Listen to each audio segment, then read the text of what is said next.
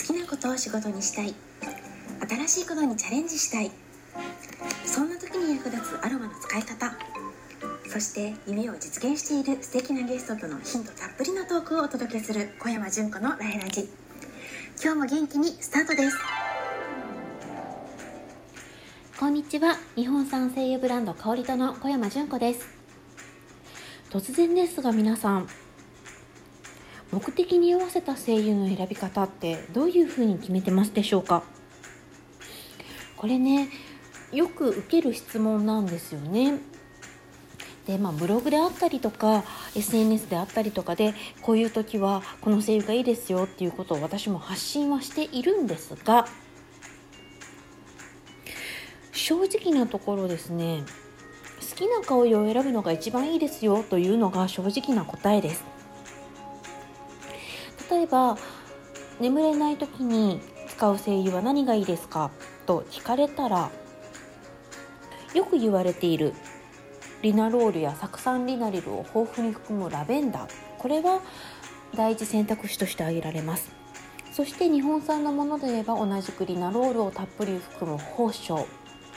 この芳香の精油は研究で香りを嗅いでごふん以内に副交感神経優位の状態になるということが分かっていますので、リラックスに導くという意味では非常に有効な精油です。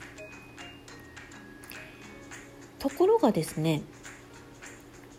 このリナロールの香りが苦手だという方も中にはいらっしゃるわけです。眠りたい、リナロールが入っている精油がいい、芳香勧められた、ラベンダー勧められた、でも好きじゃない、けど眠れるのはこれだって言われたから、これで寝なきゃいけないのかな、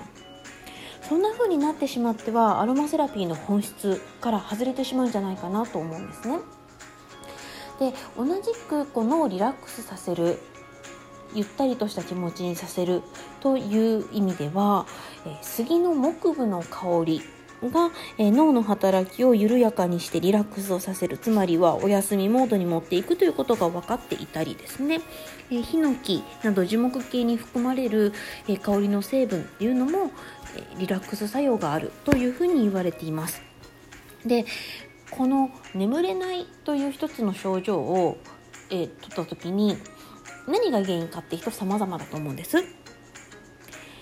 何か心配事があって眠れないのか、イライラしていて眠れないのか、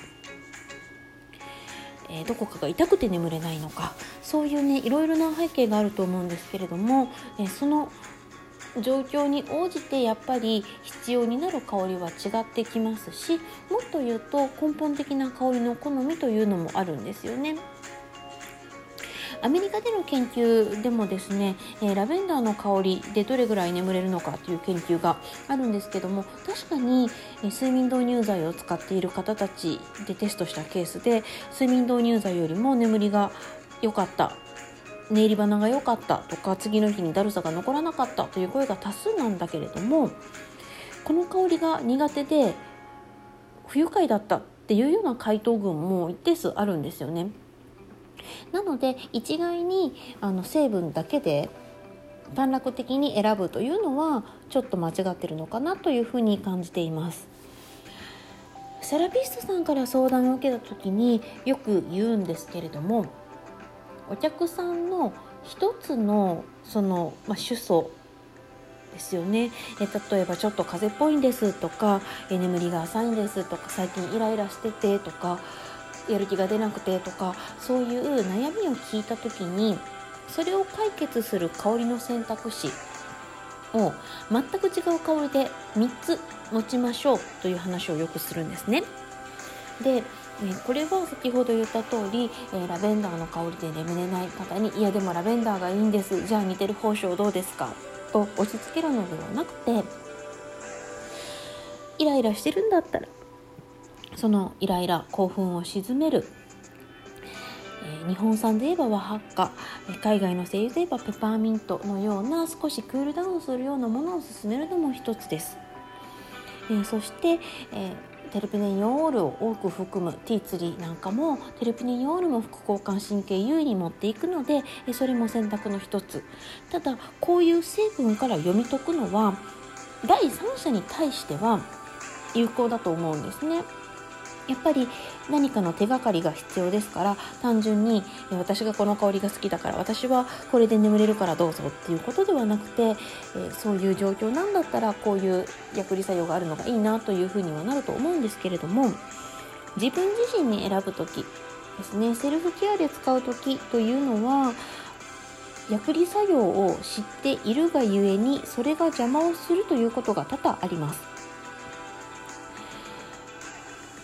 なんて言ったらいいのかな、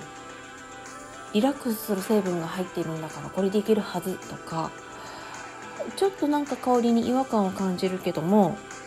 いやいやそんなはずはないとか、そういうふうにあの無理に当てはめてしまう危険性があるんですね。で、香りの感じ方もその時の体調によってすごく左右をされるんですけれども、私はですね、疲れてくると重い成分の香りを感じにくくなるんですね。例えば日本の精油でいうとヒバとか杉の木部のようなウッディな深い森の香りというのを感じにくくなります。で、逆に、えー、コウヤマキとか、えー、スギヒノキの葉っぱのような、えー、軽い成分の香りはかなり強く感じます。特に、ね、こうフレッシュな若葉の香りを疲れてくると感じやすくなるようで、同じブレンドの精油を嗅いだ時もですね、全然深い香りを感じなくて、あれ私もしかしてブレンド間違えたかなとさえ思うぐらいに香りを感じないことがあります。逆に、えー、気持ちもゆったりしていて睡眠も十分取れている時というのは割と深い香りをしっかり感じるので、香りの奥行きを感じることができるんですね。そうなるとそういう木部をブレンドした香りが心地いいなと思えるんですけども、疲れてる時にちょっとどっしり落ち着きたいから深い森の香りのブレンドを手にしようと思っても深い香りを感じることができなくて、トップの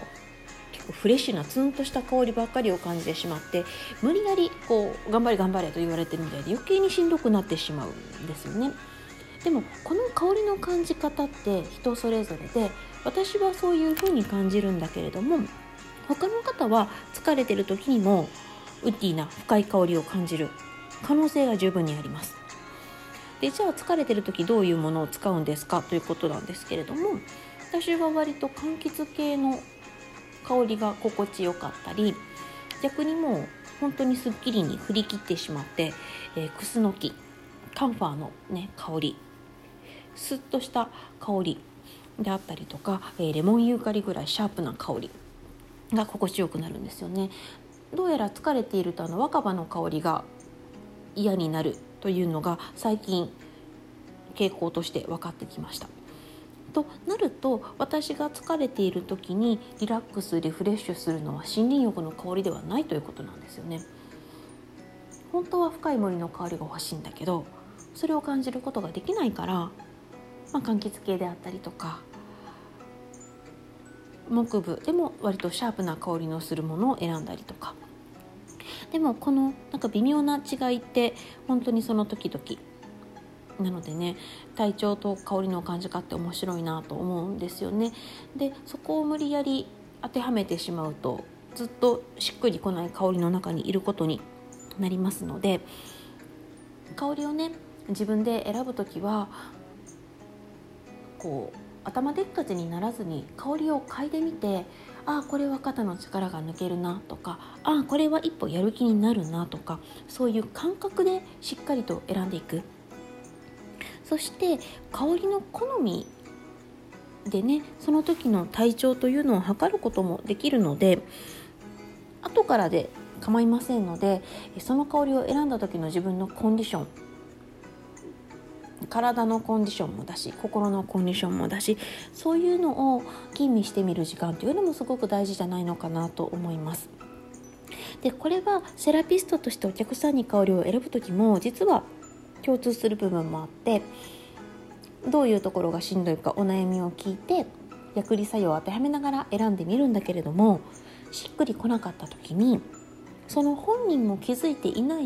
深いところにある不調とか悩みっていうのを香りで察知することができるんですよね。でそうするとなんかピタッとくる香りに出会えた時にお客さんもなんで私今日この香り選んだんだろう、普段全然選ばないのにっていうふうに疑問を持ちます。でそうした時にこの香りってこういうメッセージがあるんですよっていうことを知っていれば、これは自分なりの解釈でも全然構わないんですけども、知っていればアドバイスすることができるですね。なのでこう本だけで香りの効果効能を頭に入れるのではなくて、やっぱりいろんな対象の時にいろんな香りを嗅いで自分自身の体感値として知っておくっていうのはすごく大事だなと思います。特に新しい香りに出会った時にそれが何者かっていうのは成分からももちろん読み解くんだけれども、それが自分にとってどういうポジションのものなのか、元気づけてくれるものなのか、休ませてくれるものなのか、そういうのを知る、その香りと自分の相性を知る、そういうのがねすごく大事じゃないのかなと思っています。大好きな香りもね日によってはあ全然欲しくないな、あなんか鼻につく嫌な香りだなと思うこともありますし、苦手だなと思っていたものも日によってはあれなんか今日これすごく心地いいなと思うことありますので、やっぱりね手元に置く精油っていうのは好きな香りを集めることが多くなると思いますので、えー、ぜひね売り場に行った時、香りとの精油もそうですけども、普段は手に取らないような種類のものも手に取っていただいて、コンディションと合わせながら香りを楽しんでいただけたらと思います。ということでこの時間はアロマの力で自分も周りも幸せに、小山純子がお届けしました。